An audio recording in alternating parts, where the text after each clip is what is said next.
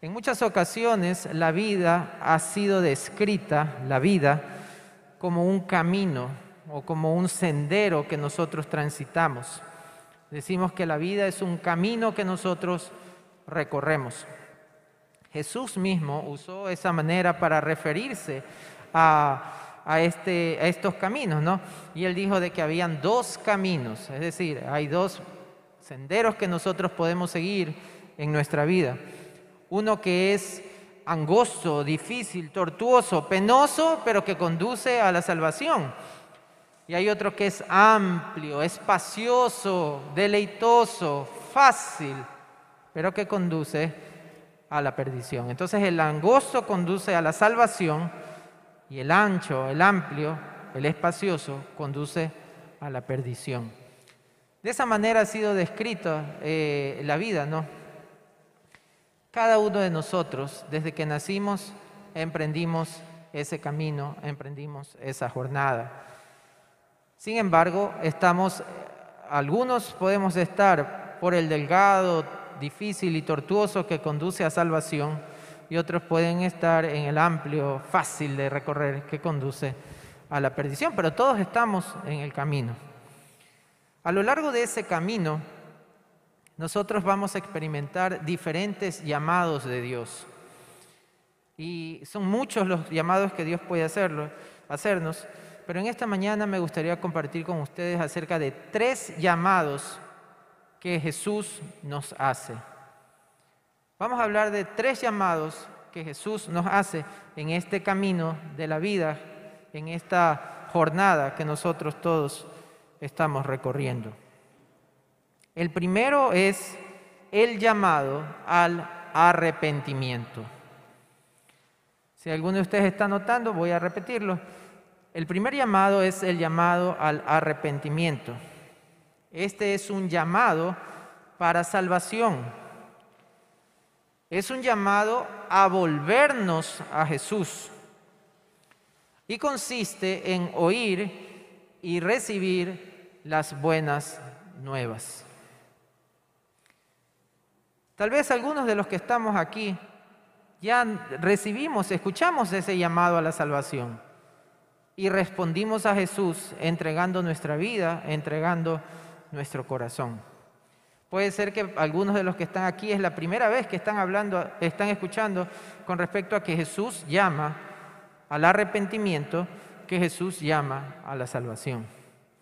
O podría ser que no es la primera vez que usted escucha que Jesús nos está llamando al arrepentimiento, pero en ocasiones anteriores, aunque usted escuchó ese llamado, usted dijo, no, todavía no, voy a esperar, etcétera. Cualquiera sea la situación, hay un llamado, y es un llamado al arrepentimiento, un llamado para salvación, un llamado a volvernos a Jesús, y consiste en oír y recibir las buenas nuevas, las buenas noticias. Y ya que estamos hablando de buenas nuevas, buenas noticias, lo que nosotros conocemos como el Evangelio, sería bueno que veamos qué es el Evangelio. ¿En qué consiste el Evangelio? ¿Qué es evangelizar? Decimos que son buenas noticias, pero ¿cuáles son esas buenas noticias?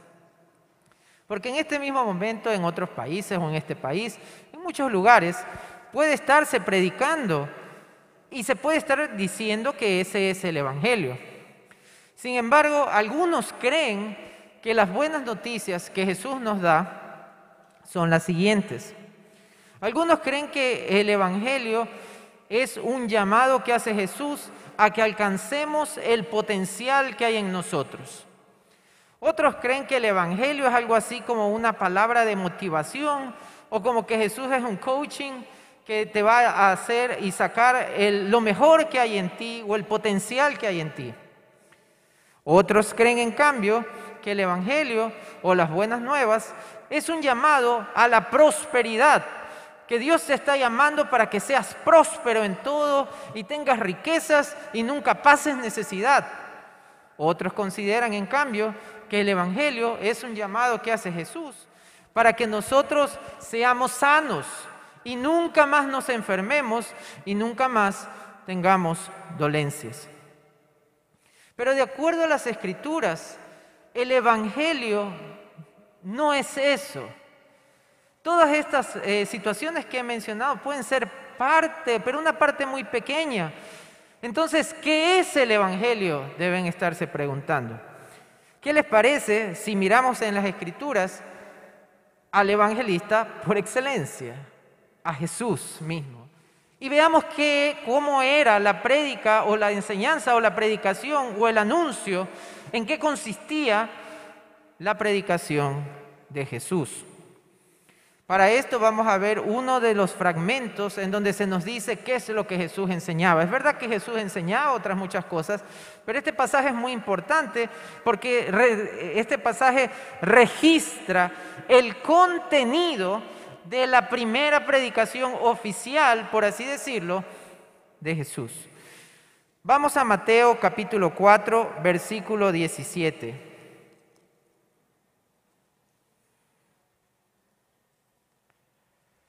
Mateo capítulo cuatro, versículo diecisiete.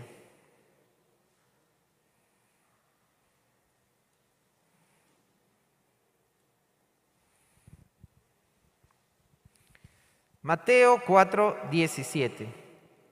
Desde entonces. ¿Desde cuándo? Desde entonces. Entonces quiere decir que hay un antecedente. ¿Desde cuándo?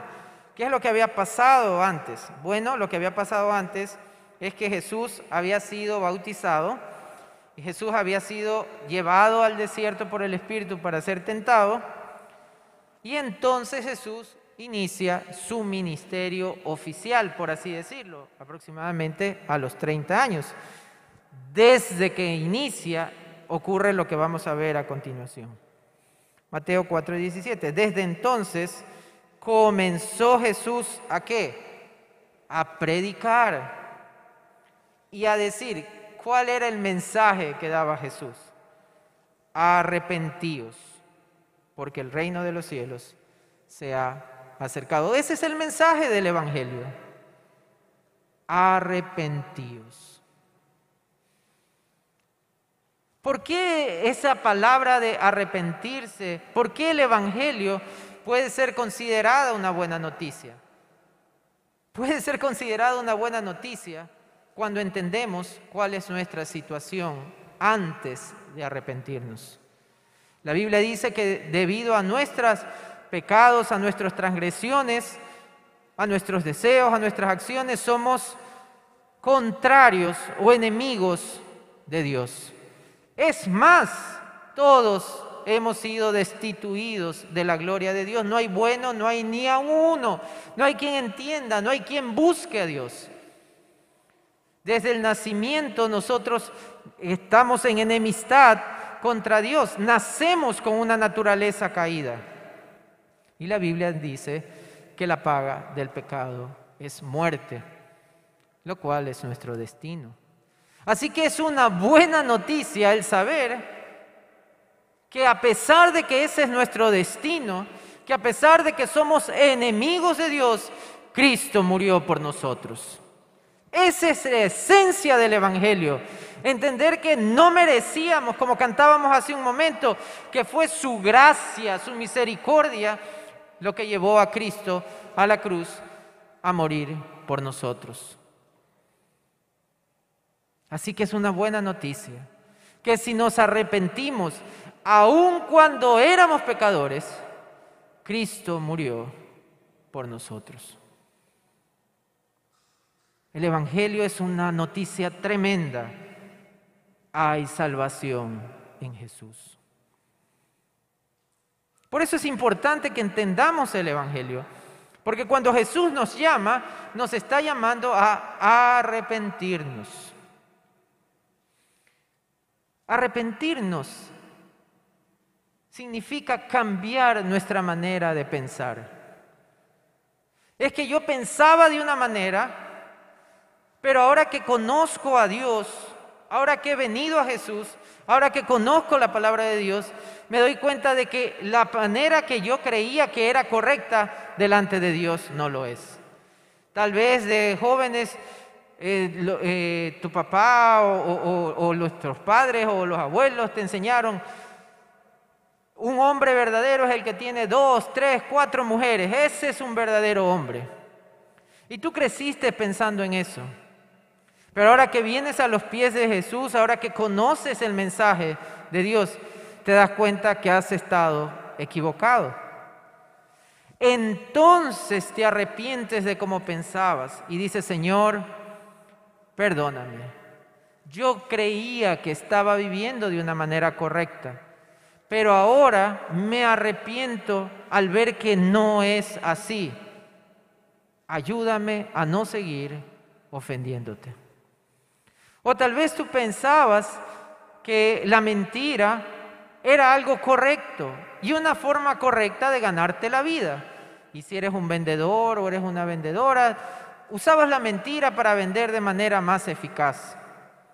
Pero ahora que vienes a los pies de Jesús, ahora que conoces a Jesús, te arrepientes y dices, yo pensé que era correcto, que aquí el más vivo es el mejor, pero reconozco que eso no es lo que tú quieres, Señor. Así que me arrepiento, quiero dejar de pensar de esa manera y quiero pensar de la manera en que te sea agradable a ti. La Biblia dice, el que robaba no robe más, el que mentía no mienta más. Es decir, todos en algún momento de la vida hemos sido o seremos llamados al arrepentimiento por Jesús.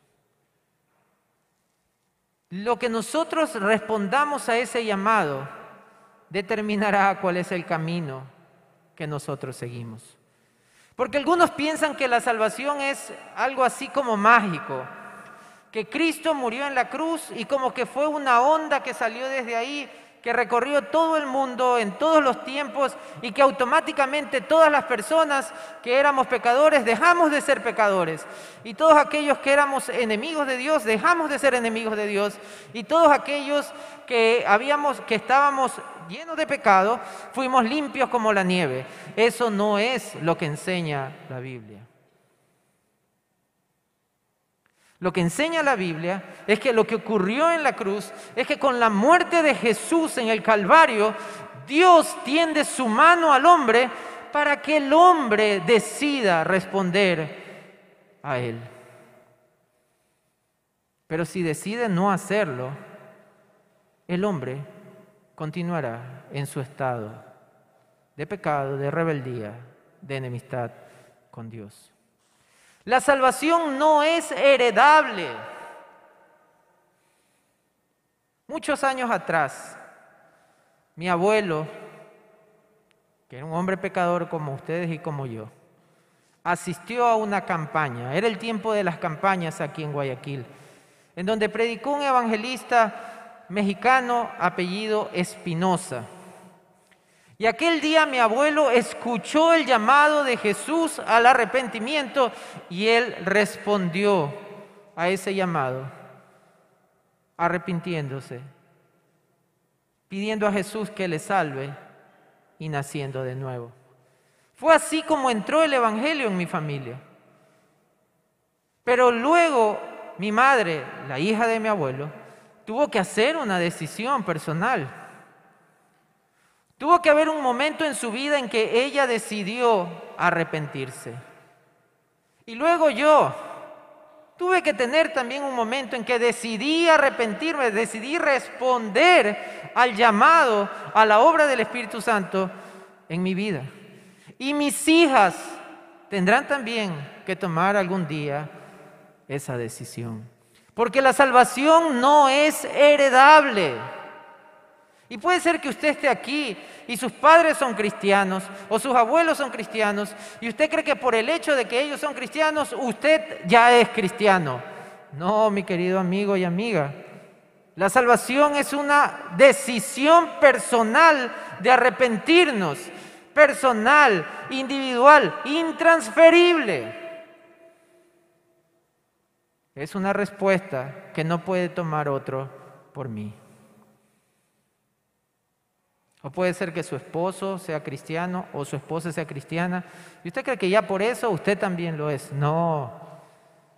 Jesús llama al arrepentimiento de manera individual.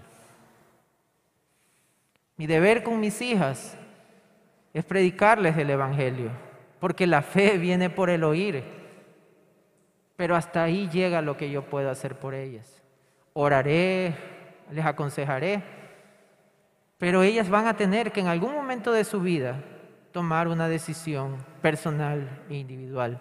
En algún momento del camino, Jesús les encontrará y les llamará también a ellas al arrepentimiento.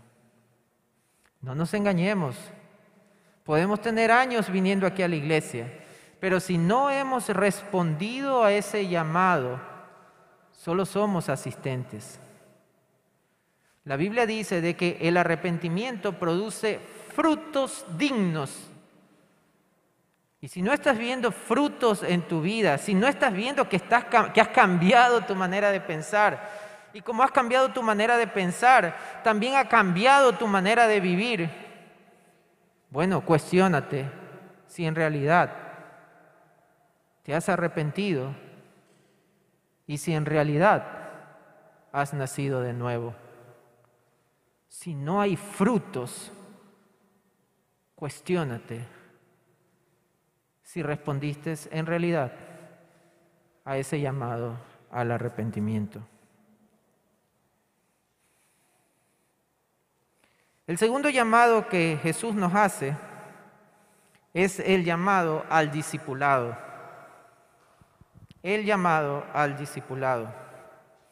Este es un llamado para santificación. Es un llamado a seguir a Jesús. Y consiste en entender y vivir las buenas nuevas. Veíamos que el primer llamado es el llamado al arrepentimiento, que es un llamado para salvación, que es un llamado a volvernos a Jesús y que consiste en oír y recibir las buenas nuevas. Bueno, este segundo llamado es un llamado al discipulado, es un llamado para santificación, es un llamado a seguir a Jesús y consiste en entender y vivir las buenas nuevas. Mateo capítulo cuatro, versículo dieciocho.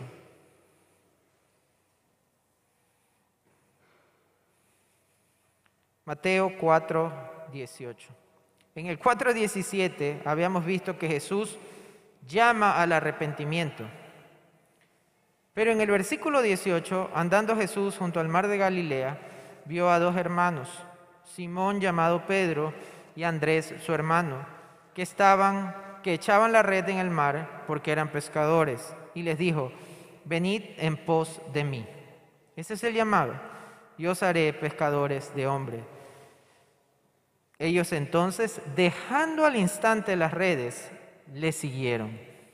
Pasando de allí vio a otros dos hermanos, Jacobo, hijo de Zebedeo, y Juan, su hermano, en la barca con Zebedeo, su padre, que remendaban las redes. Y los llamó. Y ellos, dejando al instante la barca y a su padre, le siguieron. Luego del primer llamado, que es el llamado al arrepentimiento, si nosotros continuamos y si hemos dicho que sí a ese llamado y hemos nacido de nuevo, vendrá este segundo llamado. Y es el llamado al discipulado. Es el llamado a seguir a Jesús. No sé cuánto tiempo tenga usted aquí. Tal vez usted aceptó al Señor ayer, hace una semana, hace un mes, hace un año, hace cinco años, hace cincuenta años. No sé. Lo que sí sé es que después de ese primer llamado que usted respondió, de seguro vino el segundo llamado. El llamado a seguir a Jesús. Pero si usted solo respondió al primero y no ha respondido al segundo, que consiste en convertirse en un discípulo de Jesús, en un seguidor de Jesús, en parecerse más a Jesús en la vida cotidiana, lamentablemente se ha estancado en el camino. Hay un llamado a la salvación, pero luego viene el llamado a la santificación. Y hay muchas personas que les es cómodo el primer llamado. Porque ¿quién no quiere salvarse de ir al infierno? Porque ¿quién no quiere salvarse de, de la condenación eterna? Pero el segundo, que es un llamado un tanto diferente, les resulta incómodo. Porque en el primer llamado, Cristo se entregó por nosotros. Pero en el segundo, Cristo pide que nosotros nos entreguemos a Él. Mateo capítulo ocho, versículo dieciocho.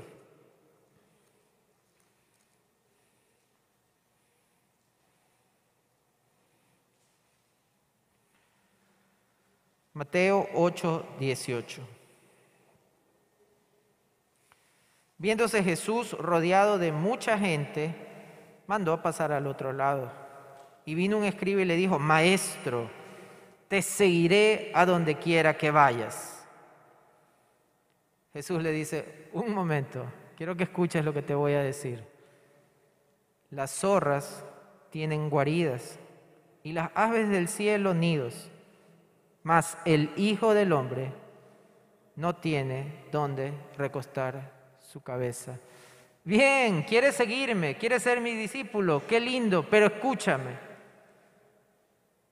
Las zorras tienen sus cuevas donde duermen, donde pasan bien calientitas. Las aves tienen su nido donde pasan juntas, pero yo, el Hijo del Hombre, no tengo donde recostar mi cabeza. ¿Aún quieres seguirme?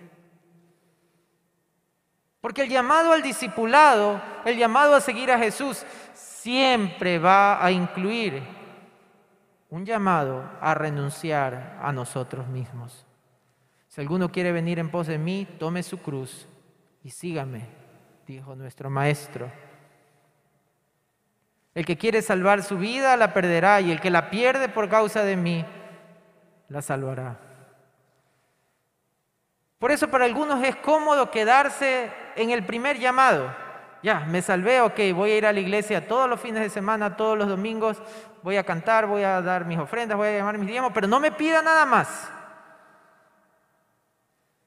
Porque ese más es el llamado al discipulado. Y pasamos años vegetando en la iglesia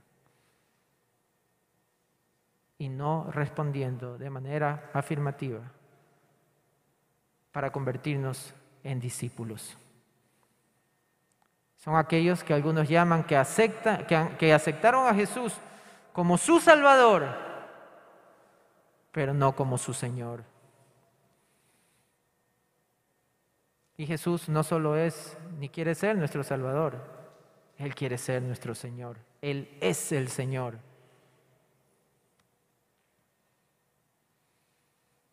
Si solo hemos sido salvados, si solo le hemos recibido como Salvador, pero Él no está como Señor, no está gobernando mi vida, mis decisiones, me he estancado. Y pasarán los días, pasarán los meses, pasarán los años, y nada va a cambiar en mí.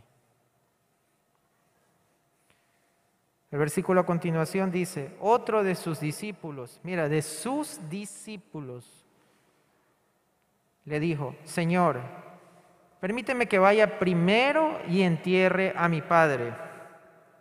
Jesús le dijo: sígueme, deja que los muertos entierren a sus muertos.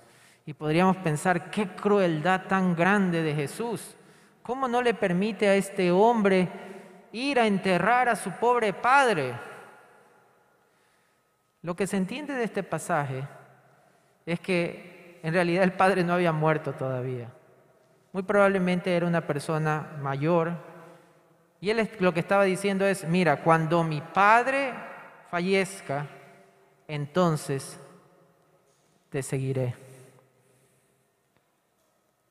Porque si hubiese sido que había fallecido en ese momento, Jesús podía haber esperado horas para poder llamar a este hombre, decirle, ve y entierra. Porque Jesús no está en contra de las relaciones familiares. Es más, en muchas ocasiones Él recalcó el hecho de que debemos de honrar a nuestro padre y a nuestra madre, que ese es el primer mandamiento con promesa. Por eso debemos de ver la Biblia como un todo. Eso nos permite entender cuando Jesús dijo, aquel que, que no aborrece padre, madre, esposa, hijos, hermanos, no es digno de mí.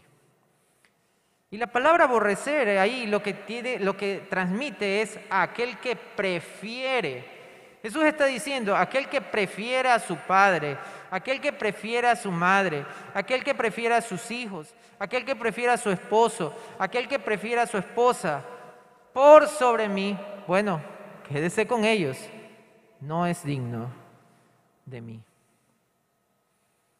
Y no se trata de un llamado a ignorar y desatender nuestra familia. Se trata de un llamado a entender que Cristo es el alfa, omega, principio y el fin, único Señor de nuestras vidas. Y si en algún momento tengo que escoger entre Él y algunas de las personas que he mencionado, tengo que escogerlo a Él. Para algunos, no es el asunto de, espérate un ratito, déjame enterrar a mi padre y a mi madre. Para algunos, es, espérate un ratito, déjame ocuparme de mis negocios. Espérate un ratito, déjame resolver tal problema que tengo. Espérame un ratito, déjame trabajar un poco más y después yo te seguiré. Espérate un ratito, deja crear a mis hijos y después te seguiré.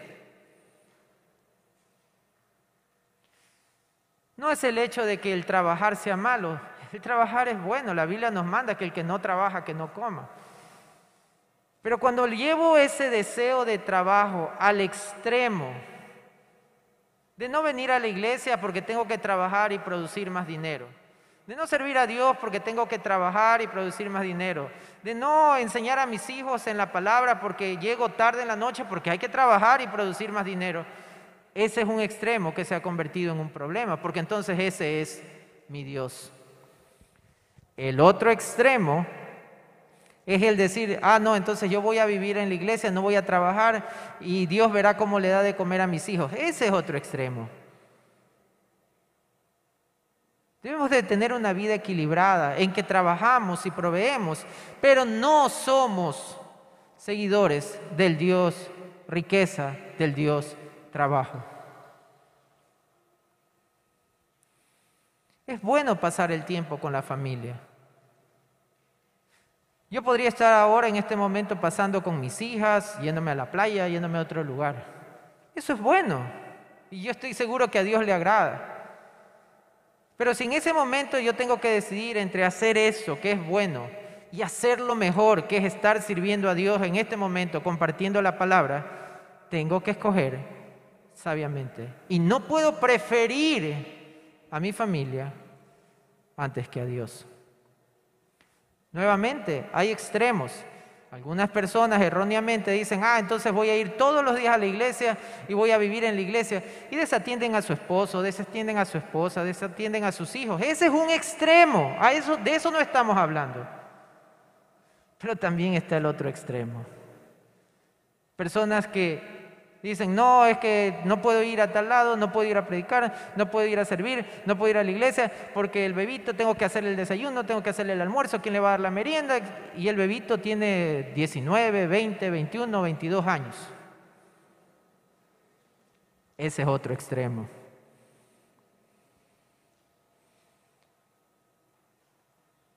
A quien escogemos, le hemos dado nuestro corazón.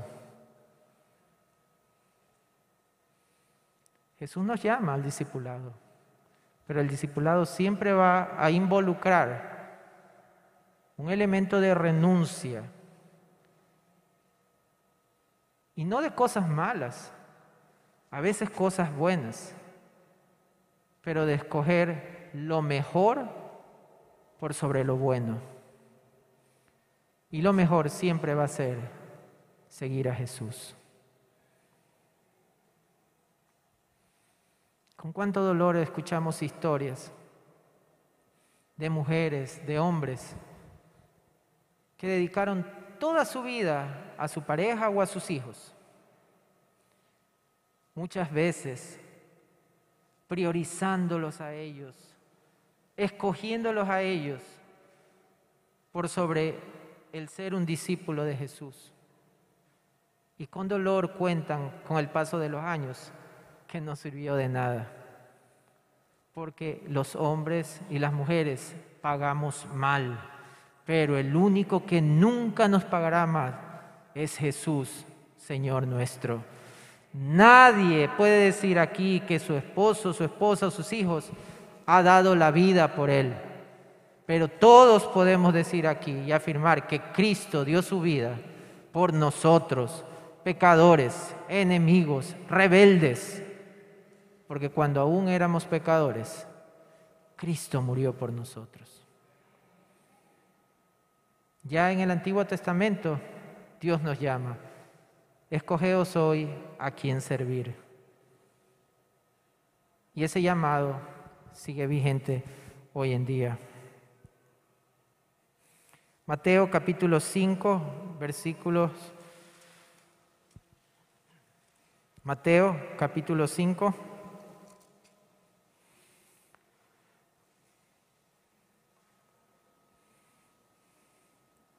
versículo trece.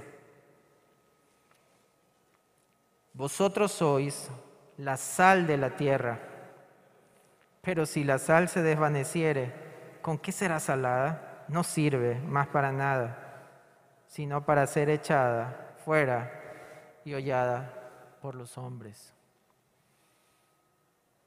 Si has sido salvado ya por Jesús, si ya respondiste al llamado al arrepentimiento, ahora debes de ser sal y luz.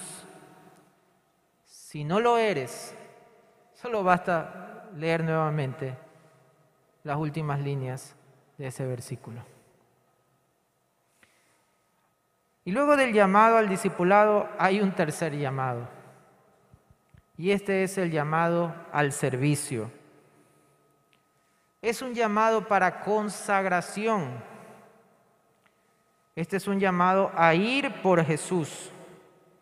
Y consiste en compartir las buenas nuevas. Vamos a darle un, un, una revisión. Entonces, el primer llamado es un llamado al arrepentimiento. El segundo es un llamado al discipulado. Y el tercero es un llamado al servicio.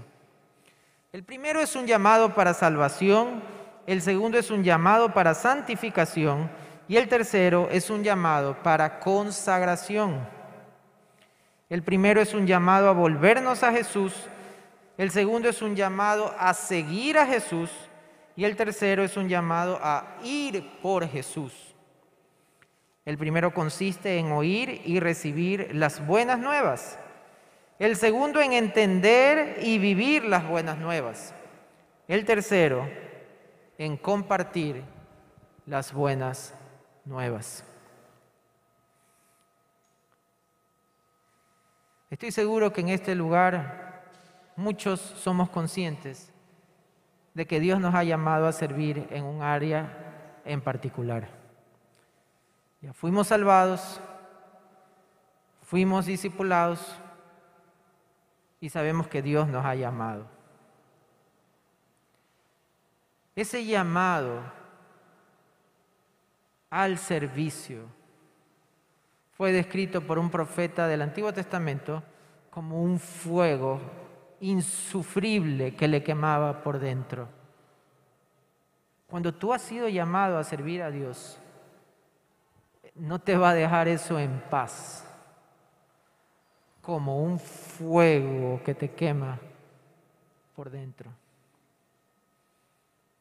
Y puede ser de que estuviste algún tiempo caminando en ese llamado. Y no estamos hablando de un llamado, por ejemplo, a venir a predicar acá. Puede ser que fuiste llamado a servir en un ministerio en particular. Puede ser que fuiste llamado a servir en las alabanzas, a servir en los niños, a servir con los jóvenes. Puede ser que fuiste llamado a servir en, en, en sala cuna. Tal vez fuiste llamado y tú sabes que Dios te estaba llamando. Dios puso en tu corazón el deseo de servir como ujier. O puede ser que Dios te llamó a ti para ser maestro. O incluso podría ser que Dios te llamó para que abras tu casa para un nexo, para una célula, para una red. O puede ser que Dios te llamó para que tú te conviertas en un maestro o alguien que comparte, un facilitador de esa red. Bueno, ese es un llamado que solo Dios hace. Pero de que lo hace, lo hace. No sé cómo respondiste. Tal vez hubo un tiempo que estuviste sirviendo, vinieron los problemas, vinieron las dificultades, vino el desánimo, tal vez vino la incomprensión o tuviste problema y dejaste de hacerlo. Es posible que haya pasado eso. Pero Jesús dice que cualquiera que pone su mano en el arado y mira hacia atrás no es digno de él.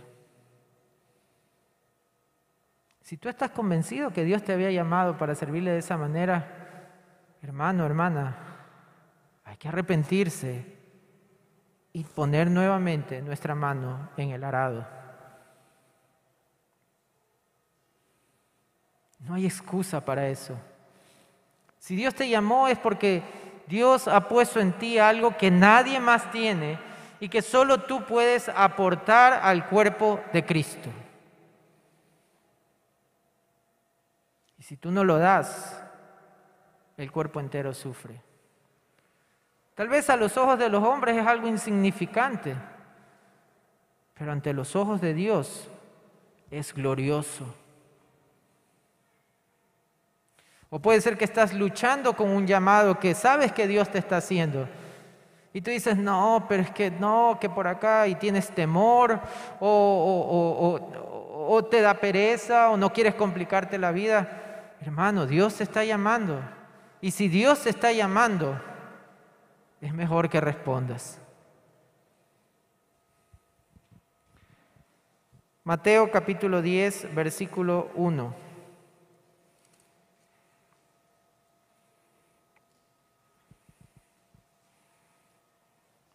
Mateo diez, uno. Entonces llamando a sus doce, ¿qué? Doce. Discípulos, eran discípulos. Les dio autoridad. Llama a los doce discípulos. Ellos ya se habían arrepentido, ya estaban siendo discipulados. Les da autoridad sobre los espíritus inmundos para que los echasen fuera y para que sanen toda enfermedad y toda dolencia. Y lo, noten lo que dice el versículo dos.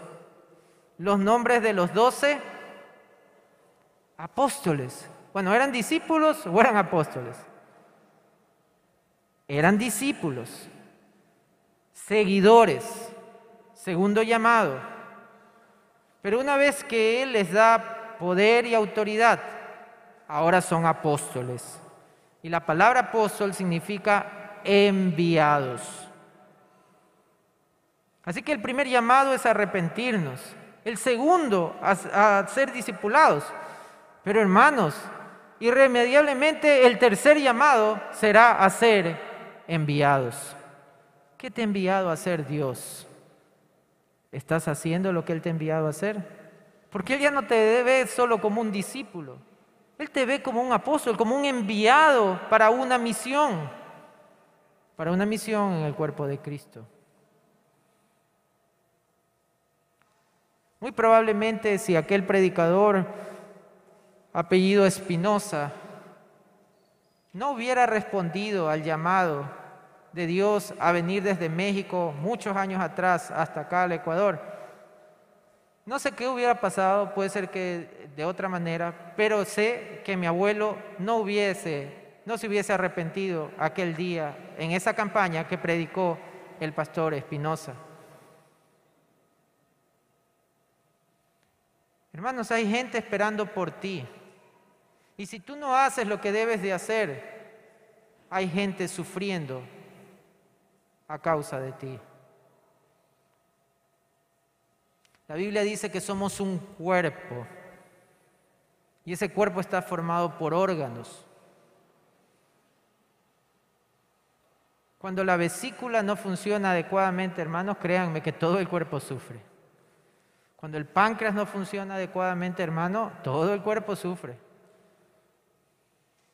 Incluso cuando eh, hemos escuchado acerca de la famosa apéndice que no tiene función, bueno, hay discusión porque sí se les atribuye algunas funciones inmunológicas. Pero pensemos que el apéndice no tiene función y me dice, Julio, pero el cuerpo sí puede funcionar sin apéndice.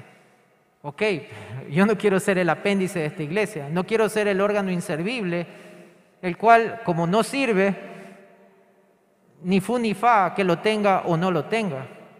Yo quiero ser un órgano usado por Dios, quiero ver la gloria de Dios en mi vida, quiero ver la gloria de Dios obrando a través de mi vida.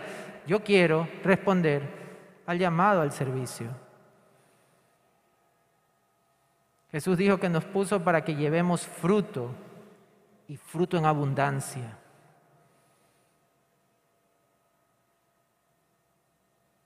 Si no estás llevando fruto, pregúntate, pregúntate cuándo fue la última vez que fuiste, que viste fruto alguno de tu servicio al Señor. Y si ha pasado mucho tiempo que no ves fruto alguno de tu servicio al Señor, bueno, pre- preocupémonos, porque estamos siendo estériles y no estamos produciendo fruto. Y todos sabemos lo que ocurrió con aquella higuera estéril, a donde Jesús fue a buscar fruto. Así que en la vida tenemos estos tres llamados. Irremediablemente tendremos que responder a ellos.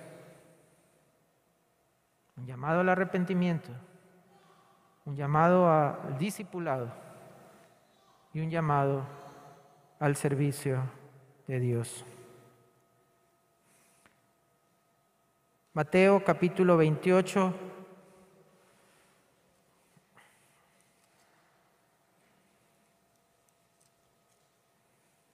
Mateo veintiocho, desde el versículo dieciséis. Pero los once discípulos se fueron a Galilea, el monte donde Jesús les había ordenado. Y cuando le vieron, le adoraron. Hombre, pero algunos dudaban. Y este versículo me da cierta esperanza. Imagínate, después de tres años, todavía los discípulos dudaban. Y digo que me da esperanza porque me recuerda que Dios no está esperando perfección de nosotros. Dios no espera perfección tuya en tu servicio a Él. Dios espera fidelidad. Dios espera fidelidad de mí, no perfección, pero sí espera fidelidad. Eso es lo que permitirá que cuando lleguemos al cielo Dios nos diga, ven pues siervo, no dice siervo perfecto, dice siervo fiel. A pesar de tus dificultades, a pesar de, que, de, de tus incapacidades, a pesar de tus temores, lo seguiste haciendo y fuiste fiel. Entra al gozo de tu Señor, porque en lo poco fuiste fiel, en lo mucho te pondré. Y Jesús se acercó y les habló diciendo, toda potestad me es dada en el cielo y en la tierra, por tanto, vayan. ¿Y qué tenían que hacer los discípulos? Hacer discípulos. ¿Cuál era el mensaje que tenían que llevar? Yo he sido discipulado, yo he sido enviado, ahora yo haré a otros discípulos. Y tú podrías decirme, pero Julio, tú dices que el primer llamado es el llamado al arrepentimiento. Pero aquí vemos que el llamado que les dice que hagan es un llamado al discipulado. Y por eso nosotros tenemos cuatro evangelios. Los cuatro se complementan y nos dan una mirada diferente de un mismo evento. Así que veamos Lucas capítulo diez.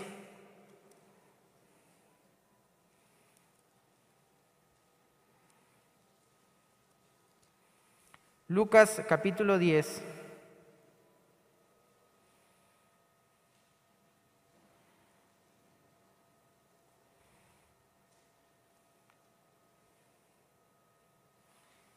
Versículo uno. Después de estas cosas, asignó el Señor también a otros setenta, a quienes envió de dos en dos delante de Él a toda ciudad y lugar a donde Él había de ir.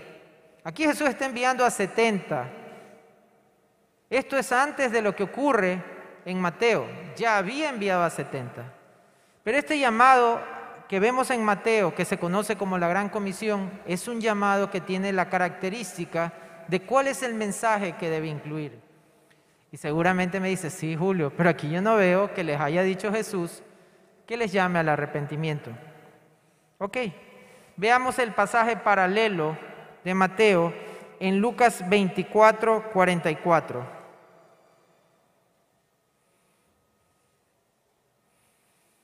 Lucas veinticuatro, cuarenta y cuatro.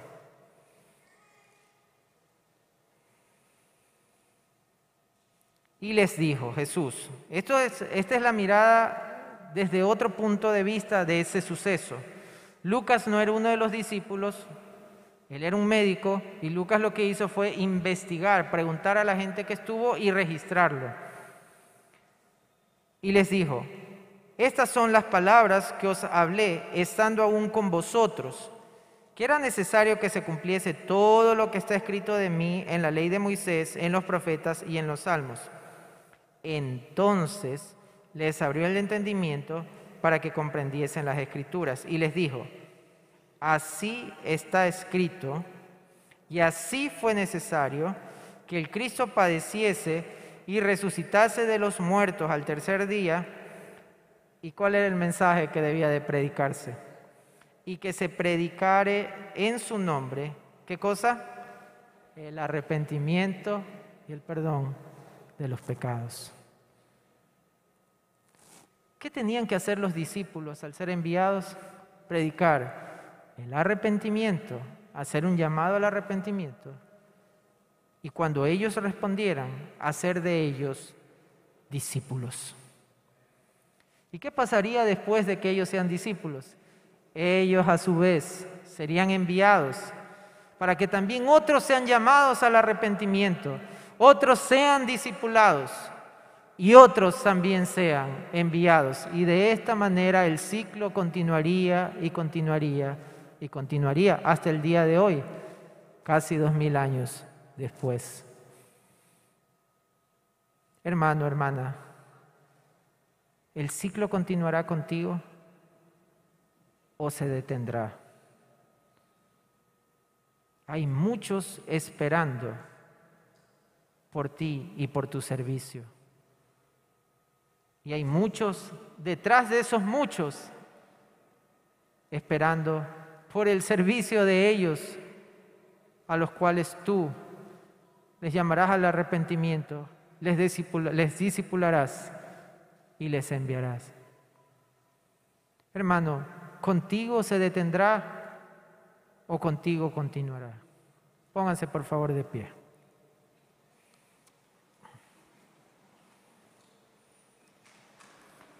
Cierren por favor sus ojos.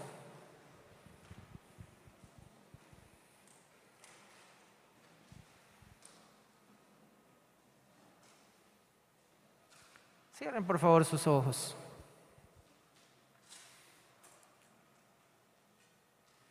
Tal vez es la primera vez que vienes o ya has venido con frecuencia a este lugar. Tal vez es la primera vez que escuchas acerca de tu necesidad de arrepentirte. O puede ser que lo has escuchado varias veces. Bueno, hoy Jesús nuevamente te está llamando al arrepentimiento. Hoy decides qué camino seguirás. El camino que conduce a la salvación, que conduce a la vida eterna, o el camino que conduce a la perdición. El ticket, la entrada, es el arrepentimiento. Porque ya Cristo lo hizo todo por nosotros en la cruz. Pero nos corresponde arrepentirnos y aceptar esa salvación. Todos por favor con sus ojos cerrados. Si en esta mañana reconoces esa necesidad de arrepentirte, reconoces que has estado viviendo de una manera incorrecta delante de Dios, reconoces que has estado pensando que las cosas que hacían eran buenas, pero en el fondo tú sabes que no eran agradables a Dios. Si reconoces tu necesidad de un Salvador, yo te invito a que levantes, por favor, tu mano. Si hay alguien en esta mañana que está escuchando el llamado al arrepentimiento y decide responder a ese llamado, por favor, levante su mano.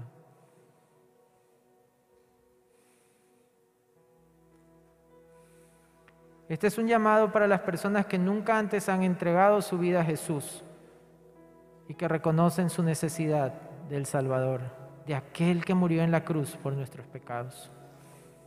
Si esa es tu condición, si dices, Julio, sé que Dios me está llamando a arrepentirme, pasa por favor aquí al frente. La Biblia dice de que cualquiera que se avergüence de él delante de los hombres, él también se avergonzará. Que no te dé vergüenza. Si deseas pasar aquí al frente, ven, para que nosotros podamos acompañarte en oración.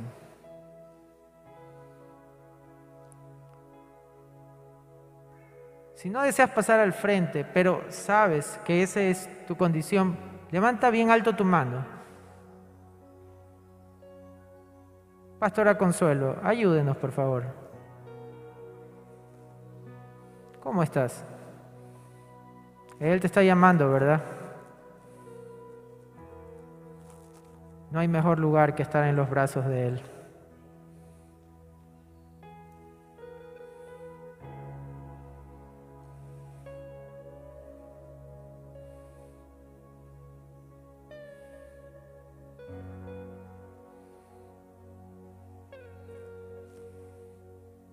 Todos orando, todos orando.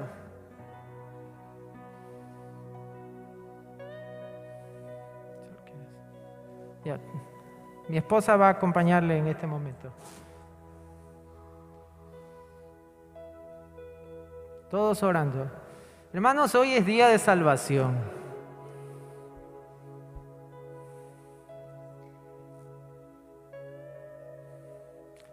Yo he visto a muchas personas morir. Nunca he visto a una persona resucitar. Hermanos, pero eso es lo que estamos viendo hoy. Alguien muerto es traído a vida por el poder del Espíritu y por el poder de la palabra.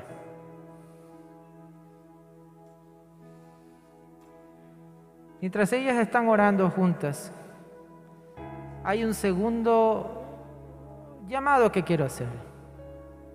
No sé cuánto tiempo tienes de haber aceptado a Jesús como tu Salvador, pero tú sí sabes que no eres un discípulo. Que aceptaste a Jesús como tu Salvador, pero no como tu Señor. Que aceptaste su vida, pero no le has entregado la tuya realmente. Bueno, este es un tiempo para orar y arrepentirte y decirle, Señor, quiero seguirte. Quiero seguirte. No quiero ser igual, quiero seguirte. Necesito que me cambies, necesito que me transformes. Necesito que me hagas más como tú. No quiero ser un espectador, quiero ser un seguidor, quiero ser tu discípulo. Aprovecha por favor este tiempo para que ores. Jesús siempre está tocando a la puerta, a la puerta de tu corazón.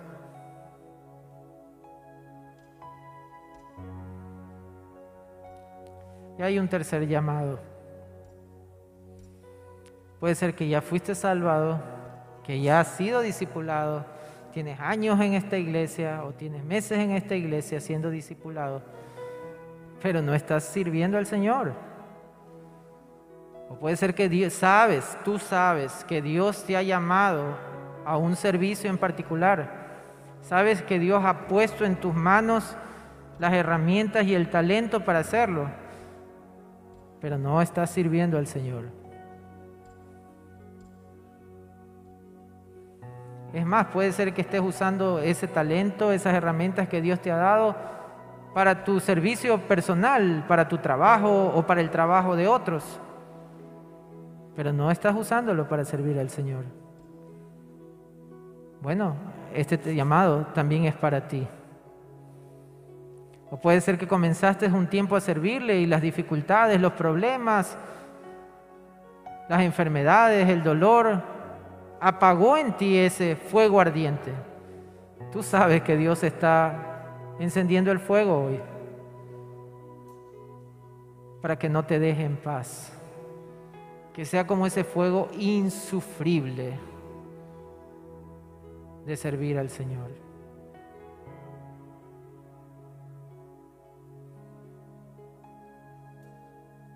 No importa lo que haya pasado, siempre puedes volver a casa de tu Padre.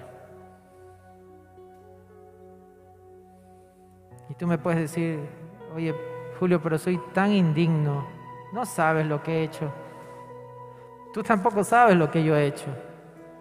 Lo que sí sé es que Dios puede tomar vasos de deshonra y hacer de esos vasos de deshonra vasos de honra y de gloria. Dios puede tomar una vida quebrantada en pedazos, en añicos, y el buen alfarero puede hacerla de nuevo.